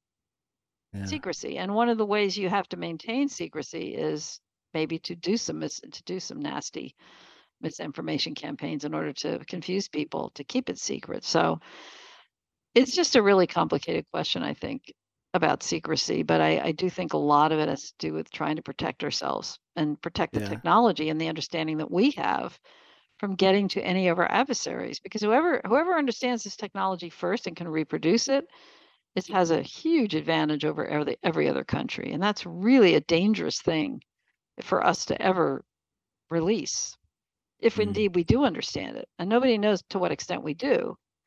Yeah. But if we do, and we and that got out to people we didn't want to have the technology, we'd be in real trouble. So it's got to be guarded very closely. I think the the big question is: Do the basic questions have to be guarded? You know, like Yeah. the, just the fact that we have that we know we're not alone, basically. Mm. Um, but then that opens up Pandora's box if we announce that. So I also understand, you know, with all the questions and everything, I just understand the mentality of those who think it needs to be kept secret. Uh, that doesn't mean I'm gonna, I'm gonna, I'm still gonna work to bring it out because that's what I do. But um, I understand why they have felt a need to keep it secret. Yeah, and there's a great bit of information or a great chapter about that in your book on on UFOs by Alexander Wendt and is it Raymond Duvall? Raymond Duvall. Duvall, yeah, yeah, yeah, yeah. yeah. yeah. I love and I think chapter. they've got a paper somewhere online that's accessible as well. That's right. similar. I think they, yeah, they they kind of adapted that into a chapter for your book, right? Exactly. And, yeah, it's way more accessible than the paper. The paper is very technical. Yeah, I, I mean, yeah, I, so, I love that paper, but I really had to work hard to understand it. But the, the chapter in the book is is really compelling. I oh yeah, it was agree brilliant. with you. Yeah, I think yeah, it's really I recommend really anybody good. check that out. Yeah. Um, so Leslie, do you think disclosure is happening now? Like we've been talking about disclosure for ages. Like when is it going to happen? Is this kind of are we right in the midst of it? And and at what point would we consider it like done in a sense? Like do we need Biden or whoever is in office to stand in front of the White House and say, America, people of the world, we're not alone. Like, are we waiting for that? Like, or is there going to be something else? Is there going to be a moment that we pass where? Do you see what I'm getting at? Yeah. Is it is it happening now, and and what needs to happen for it to be official? I mean, I think it depends on how you define disclosure. Mm-hmm. So you know, if you not not I, everything, I guess just that we're not alone is what I'm. The, yeah, the I mean, a lot of people who define who use the word disclosure take it to mean it has to be officially stated. Mm. That you know, it just depends how you define the word. I yeah. mean, certainly a lot has been a lot has come out since 2017 official acknowledgement of the reality of the phenomenon which we didn't even have before 2017 right they've officially acknowledged they've acknowledged that it's real that it's a national security problem that it needs to be investigated congress is engaging with it you know the intelligence community is engaging we have this uh, department of defense agency set up. I mean all of that is a sort of type of disclosure at least of the reality of it. So yeah. and then this latest disclosure by uh, grusch just sort of kicks it up a notch. But it, it really depends on what each person i guess how they define it. I mean I what would you be waiting for? Would you would you be waiting for, for Biden or whichever president to, to come forward and, and say it point blank in black and white, or are you already kind of kind of convinced to your level you don't need that? You're not waiting for that. Well, I don't need that personally, no. But I feel like if it's going to shift the paradigm, the world yeah, needs yeah. that. Yeah, yeah, and yeah. if or we, at least a consensus of scientists or something coming forward and saying, "Oh, actually." Uh, I guess, yeah, like a gradual changing of the tide where all of a sudden nobody realizes what day it happened, but suddenly you look around and the vast majority of yeah scientists, government officials, and everybody are just on the same page. Maybe. Yeah, I mean, I think like there, you know, it. really for the paradigm to shift, there has to be a really definitive statement made, and maybe, okay. uh, maybe ideally, I mean, and this is again the idealism factor. If it could be a lot of countries uniting to announce this. Yeah um, yeah. but that's probably never going to be able to happen with with China and Russia and the America. But if even if the highest level of the American government acknowledged it, of course, then they would be asked for proof, and that's where you get and people problems. wouldn't believe them. Uh, yeah. Oh yeah, I'm sure there'll be plenty of people that will want proof. People don't trust yeah. government, you know. People will be saying false flag and all that, won't all, they? all and, kinds uh, of things, and you know the yeah. proof is so sensitive that they may not be able to provide it. So it's just a, it's just really messy. They'll have to give us more than they've given us so far, I think, at oh, least. Yeah, but yeah, definitely messy. Um, messy. This statement just came out from John Greenwald. Um, in, it was from the Air Force in response to him in a letter. Only a few days ago, it was after David Grusch's claims uh, had gone viral, let's say. Um, so this is what they said in amongst the letter, which he, he uploaded to Twitter. This is the key paragraph, or what I felt was pretty key. Since the termination of Project Blue Book, nothing has occurred that would support a resumption of UFO investigations by the Air Force. So it's kind of like wild in the opposite direction to everything else that's been happening recently. Um, right. On the one hand, I feel like I've got, you know, like all these articles and stuff that Chris Mellon has put out about how the Air Force uh, are just not doing what they should be doing with this. And, and they've consistently been dragging the rear instead of leading from the front. Um, but even that feels a little bit too far. Like, Yeah. What do you make of that? I mean, it's pretty shocking because they're responsible for our skies, right? And that's where these things Mhm. are. yeah. So to say that nothing has occurred that it would would would eh, you know lead them to believe you know lead them to any kind It's of almost laughable, right? Yeah, I mean, and it, it must be some kind of reaction to what's been going on that they've put that out. Do they think we don't have the internet? Do they think it's still like, you know, like 1940 something and they're like able to just say whatever they want to say and people are just going to eat it up? I mean, I don't know. it's actually ridiculous. Like nothing has occurred since Project Bluebird. I mean, that is really, really occurred. surprising. I mean, they're just like digging in their heels and Yeah. don't want to be brought into any of this, I guess. Um, yeah. yeah, it's, it's, it is. I think all of that's going to have to unravel at some point. Yeah. But uh, yeah, it's really like digging in your like- heels, regardless of what's going on around you, right? Yeah, yeah, it is. I mean, it's like it's going even more extreme with it because of what's going on. It's like you thought we were holding this tight. Well, you want to get this information, you're gonna have to take it from like our cold dead hand. Exactly. We ain't giving you anything. Exactly. Like, uh, yeah, it's really, really it's something. Wild though. What a wild strange world we live in. I know, like absolute polar opposite to everything else that's been happening. Um, let me read you this question from Reddit. Um, do you see any connection between the recent movements towards disclosure and potential nuclear escalation with Russia? I'm coming at this from a geopolitical perspective in the sense that could the US or some government actors, sensing the severity of a nuclear threat, be using some form of disclosure to prevent nuclear escala- esca- escalation as like a break in case of emergency situation, a la Reagan's quote from his UN speech. So do you think there's anything there? Well, I mean, there could be. I think it's a fascinating thing to think about and fascinating question, but I'm I'm in no way any authority on that kind of stuff. But so I don't know. But I, it, it's a really interesting question. Yeah, Yeah, yeah, I, I, I agree with you. Um, obviously, I know way less than you, but I agree that I don't know enough to address that kind of question. No, wh- whether it's accurate or not, but it seems like it, it could be accurate at least. It seems like it You could, never know. You know, it has the, it could, it would make sense. It seems logical, not that it's the only thing that would make sense. Um, okay, so unless there's anything else to say about David Grusch, obviously we could talk about him for hours. But if, uh, unless there's anything that you feel like you want to say, I'd love to ask you a few kind of maybe quick fire questions. We'll just run through some just general UFO stuff and, and stuff about your book, uh, UFOs, Generals, and Pilots Go on the Record. Um, so, is there any last words on, on think so. Grusch No, I or think the latest happenings? I think you've asked great questions, Ben. I think we've covered it. Cool. I, I I could have asked you so many. You know, was, I, I've been like thinking so hard. Yeah, like, but then I there's can't answer so many all. questions. Too many that I there's so true. many I can't answer, so it gets boring after a while for people. Uh, yeah, it's true.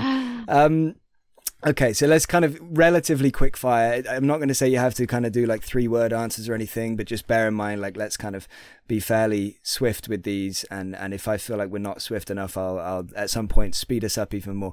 Um, so to start us off, in your book, yeah, UFOs, um, is it, I always get what question whether it's generals or pilots or officials, generals, like the order generals first. Yeah, generals, pilots, and government So- officials go on the record. Yeah. Yeah, there we go. So, so in that book, which is great, and I highly recommend Oh, people thank read, you. partly for what we just discussed, the chapter by Alexander Wendt and Raymond Duvall, but also there's so many incredible cases in there. What would you say are the most compelling, in your opinion, say one or two cases and or individuals involved? Um, mentioned.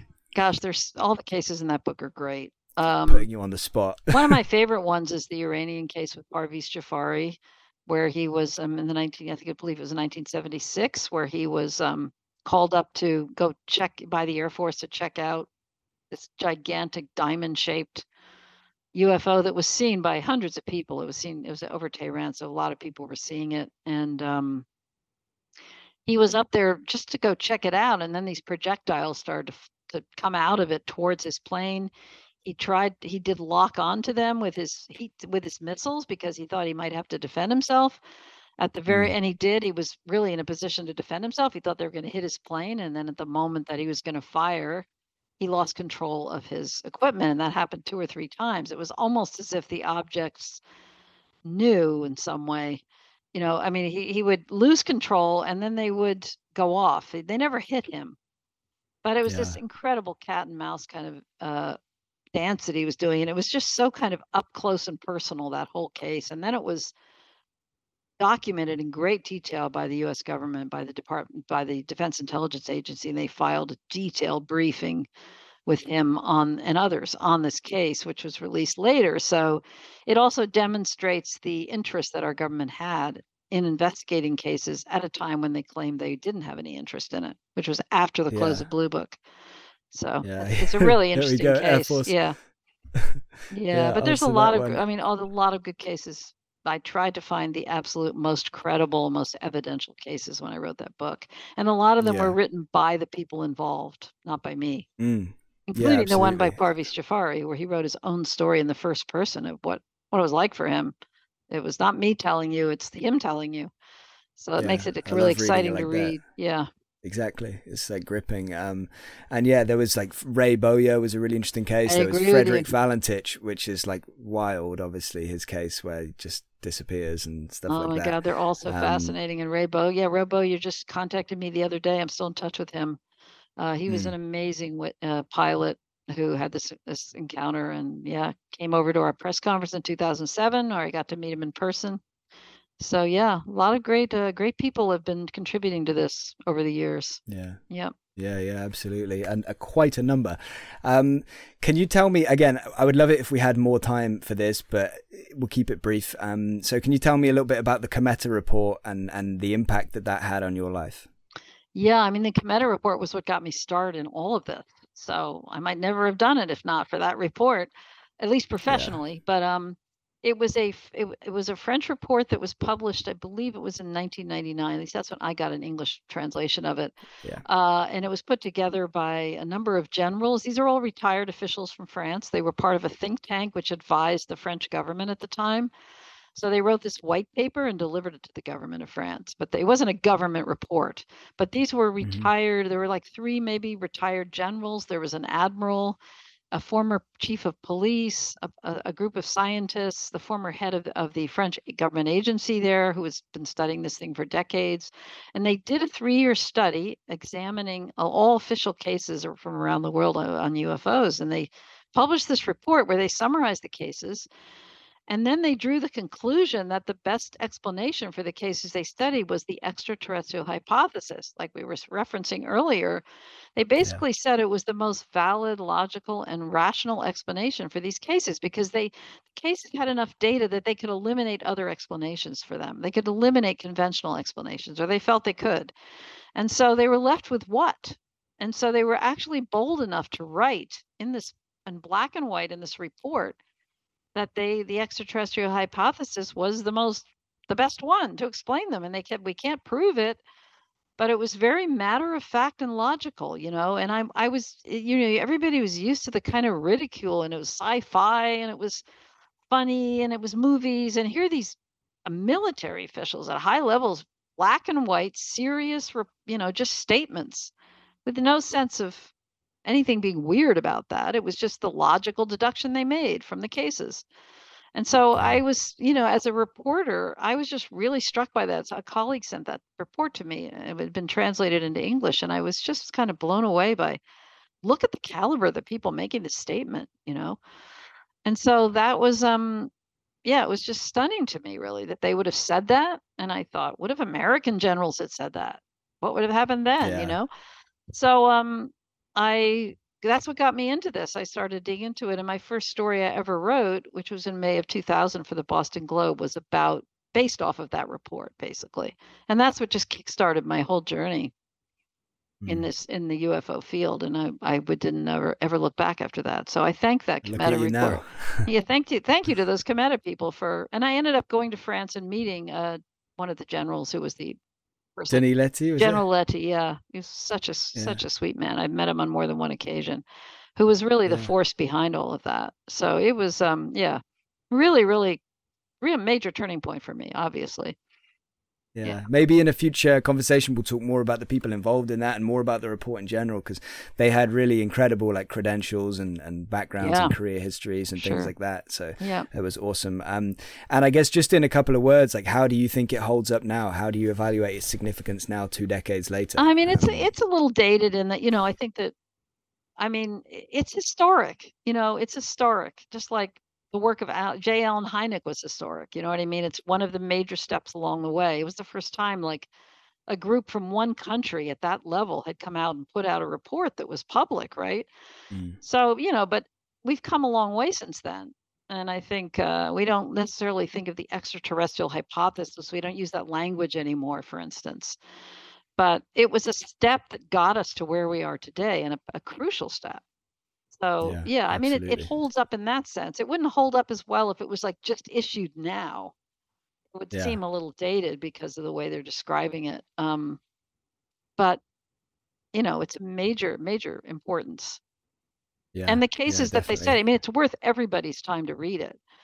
No doubt Mm. about that. It's just, you know, Yeah. we've kind of shifted the way we describe things a little bit since then, and we've come a long way since Yeah. then. But um, yeah, And as as you said, if it wasn't for that report, maybe we wouldn't even be having this conversation right. now because you never would have pursued this as a career and and ex, et cetera, et cetera. that's right. Um, let me ask you kind of a bunch of questions now, really quick ones Really and quickly, really quick I, I answers, have and to then have to be disappearing pretty soon, unfortunately. can I do like these like five or so super quick? If we can do them in literally like two minutes, and then I have like two questions that maybe you just take a few minutes longer to answer, but I I get you out of here in like 10, 15, something like that. Is that okay? Okay.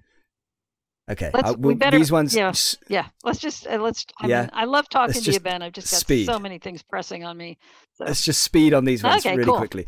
So just and and for these ones, you're just your gut feeling. uh, No, I'm nobody's so going to hold you to this. feeling Nobody quote Leslie on this. I know, See but what you you know, can do. I don't do gut feelings that often, so I'll do my best. But the the Calvine photo is it is it man-made tech? Is it I really else? don't know. Yeah, again, I mean, James Fox is, is uh, actually right now, I think, involved with an investigation Yeah, of that he- photo. I have never spent any time with it, so I'm. In, Do you lean one way or another just I off your like don't. first I just glance at the feel, picture? I don't feel like I have the knowledge to even have an opinion on Mhm. it. It's just something I I'll haven't looked into. That's one of the things about the work I do, Ben. I have to be very discriminating about what I focus on because yeah, I can't get do that. There's everything. too many things in the world. Yeah, and I have other other projects I'm doing, and I'm involved with documentaries. You know, the the, the documentary I I did know. for CNN, it just takes up like all my time, and then a, a photo comes along, and I like, whoa, that just went right by me. You know what I mean? And that's one of Yeah, those things. I get. Calvine, I just haven't, I have not looked into that at all. So I don't want to, I don't want to have any don't worry opinion about about it. Yeah. Yeah, no, fine. Th- There's a photo from your book, the Belgian UFO photo, the Belgian wave photo, that has kind of people think it's a hoax. I think somebody came out and said that they hoaxed it, but it was kind of a vague like ownership of of hoax. They didn't really, you know, they weren't. They didn't give their name or ID or anything. They just somebody wrote into a paper, I think, semi anonymously, and said, "Yeah, I faked it." So anyway, is it a hoax, or do you still think there's a I mean- chance that it might be real? Yeah, I don't really know the, the but I know what happened in that situation. So the, the actual shooter, we do know his name, the person who took the photo. And he came Yeah. out with an announcement that he had faked it like 20 years Mm-hmm. later, many years later. It was right around I think in 2011, I remember because we were just about to put our History Channel special out, which is based on my book and I'd featured this. And in our History Channel special, it was came out in 2011, we had done a whole segment on that photograph and it was just about ready to air. And then two weeks prior, the, the shooter comes out and says he faked it. So that was what it happened in 89 and this was 2011. So it was a lot of years later. Um, Yeah. And the Belgian investigator who went went to see him, he could not recreate, he would not or could not recreate the picture. They said, okay, let's see how you did it. And he couldn't recreate it. He said, well, I don't have the right kind of same kind of lights that I had before. And um, so they felt, you know, they were just a little skeptical about it. The other problem is that he was involved with a, a legal a, legal battle with somebody who owned the copyright to the picture. He had sold Mm, the copyright. Yeah. Yeah. And there was some kind of court scenario going on where the person in making the who who owned the copyright was making money on it and the shooter wasn't happy and you know there were dynamics going on that could have explained why he might have said it was a hoax when it wasn't and he Yeah. couldn't reproduce the picture on the other hand his girlfriend at the time who's who was there claimed she said she reinforced it and said she was there and he did hoax it. Now Mm. who knows what her motives might have been for saying that. So we really it's funny. I mean usually when somebody hoax says they've hoaxed something it's it's a given that they've done it. I think in this scenario we can't be 100% sure because of all those complexities and I've, I've just Yeah. glided over superficially the complexities of it so um, but the problem is it does eliminate it as a source a source of evidence now even if we're not Yeah. sure it can't be used as evidence And that's that's Yeah. the sad thing. So I don't know if we're ever going to know for sure, but I did in the French edition of my book, which came out after we found out about this. Um, General Wilfried de Brouwer, the, the the Belgian general who Mhm. was involved with that case, actually wrote an addendum to the French edition of the book, and we took the photos out of that book. Oh, I right. took them all out of the French edition and we we edited his chapter and then he wrote an addendum at the back explaining why we did that and explaining the whole scenario with the um with those photographs. And so yeah, and I think I've done that. I think there've been maybe another another there was maybe a Polish edition, a couple of other foreign editions that have come out and we've always made that clear and taken those pictures out and, and explained it. Yeah. So all we can say is that they can't be used as evidence anymore, that there's an ambiguity about it. But he said he hoaxed them. So, you know, if you want to take him at his word, then he hoaxed them. It's Yeah. just um In- inconclusive, we'll say. it's inconclusive, I would say. Yeah. yeah. Um, again, super quick. The Wilson Davis memo. Do you have any leanings on whether it is authentic? Oh, I believe it's authentic. I'm Yeah, willing to say that. Authentic. Absolutely. I know Okay, Eric Davis well cool. enough to not doubt to ever think that he would make something like that up. I don't think he did. Yeah, and obviously it aligns now very much with uh, recent things. Exactly. Um, the Vegas, the Vegas UFO story. I'll basically give you multiple choice here. well, that's the interest other one I have. It's like So- I haven't followed it for two seconds either. That's another one. Okay, you that- don't know enough to guess hoax, deliberate uh, I distraction, mean, or I real. just don't feel informed about it, Ben, because that Okay. happened all during the, the time around we were publishing the yeah, I article. I, guess, mean, yeah, it was yeah. like right after the article came out, wasn't it? That it happened. Yeah, pretty much. It was And- like it seemed like it was like a day later or something. exactly. And like, I was uh, so yeah. busy with the aftermath of that article, I could not spend Yeah. time on it. And I just said, well, other people are going to take care of this. You know, I don't have to focus on it. Again, I'm sorry to disappoint people. but No, no, no. It's all good. It gives us more time to do the uh, the rest. Of, Yeah. So I just don't know. I mean, I, the last thing I saw was I thought it was kind of people were saying it was a hoax. I don't know, but yeah. I'm not informed on it. So sorry. Does this does the stuff with Grusch give you? I mean, again, I don't know what your pre-existing opinion was on Bob Lazar. Does it change your opinion on Bob Lazar? Do you think it lends more credence to Bob Lazar, or does it not affect Bob Lazar in any way? Again, just in literally Yeah, a word or two. I would I do say- want. I need to ask you one or two more questions. I mean, I didn't have a hard and fast opinion about Bob Lazar anyway, but I would, for me, it, I don't think it really affects it one way or the other. But no. yeah, I mean, at least Maybe it lends credibility in the sense that we, we give David credibility and David's saying things that could potentially align with what Bob says, but it certainly doesn't. David's not out there saying that, yeah, Bob was my lunch mate. yeah, I don't think Um, he's. okay, I don't so- even think he's talked about Bob Lazar, but I don't know. No. Um, so obviously, I know you were close to Bud Hopkins, um, who was one of the most prominent researchers in regards to abductions or the abduction phenomenon. Um, what are your thoughts on that? And again, again, just in a word or two, do you think it's a real phenomenon? Do you think this non-human intelligence that David has referred to, and is that taking people away and doing various tests or whatever they're doing? I don't know, but is it is it something that's real in your opinion? In a I mean, one-word answer. I, I, I definitely trust and believe that the people reporting this are reporting what they believe actually happened to them and that they've had some kind of Mhm. engagement with something. Uh, Mhm. You know, I, I believe that. I, you know, what it actually is and what the specifics of what happened to them, I have no way of knowing what they are. But um, I respect those people, and I think they have a lot to contribute the, to the discussion of our better understanding of this. So, absolutely. I mean, you know, every case is different, but Yeah, I take them very seriously, and I know a lot of people who have had encounters like that, and I have no reason to doubt what they're saying. So, Yeah. Yeah, it's just not something you can Um, ever really document or prove, you know, most of the Yeah, I time. I mean, there's a lot of interesting evidence, but um, you know, yeah. Yeah, all good. Let me ask you this penultimate question. This is a good one. This is one somebody sent to me months ago. Oh, yeah. Um, they sent it. They they they gave me like a little like a donation to the podcast via Buy Me a Coffee, and they sent a question for Leslie. and uh, so it's from from Nick. okay, Nick. He he uh, he says in Surviving Death, chapter thirteen, you provide a list of information points as a result of your Skype reading with the late Irish medium Sandra O'Hara. Allegedly, these points were coming from psychic contact with Bud Hopkins. The seventh point is the star people. This connects you. If being on the other side is like having any kind of vantage point on this view of reality, one cannot help but wonder if the phenomenon could be observed even from there. What are your thoughts on this? Did you and did you or have you ever thought to ask any spirit people about non human entities in our world? Oh, that's a great question. So he's he's um, Nick, you're asking. He's asking about the phenomenon being observed from there. Meaning, once you're on the other side, maybe you would see UFOs. Yeah, that and or whether you've ever asked somebody that's seemingly on the other side um, if they have any knowledge of non-human Yeah, beings in I mean, I have. Um, you know, you've covered Stewart Alexander on this show before, right? So maybe Mm, some yeah, of your yeah, viewers yes. are familiar with his mediumship. I have asked his communicators from the other side. They're not really aware of it. That doesn't mean Mhm. that others aren't, or that you know they're in No. they're in one particular realm. I mean, I don't know how all this stuff works, but they were not um, familiar, or they didn't. You know, they have not encountered any of the the sort of alien type beings or UFOs or anything like that.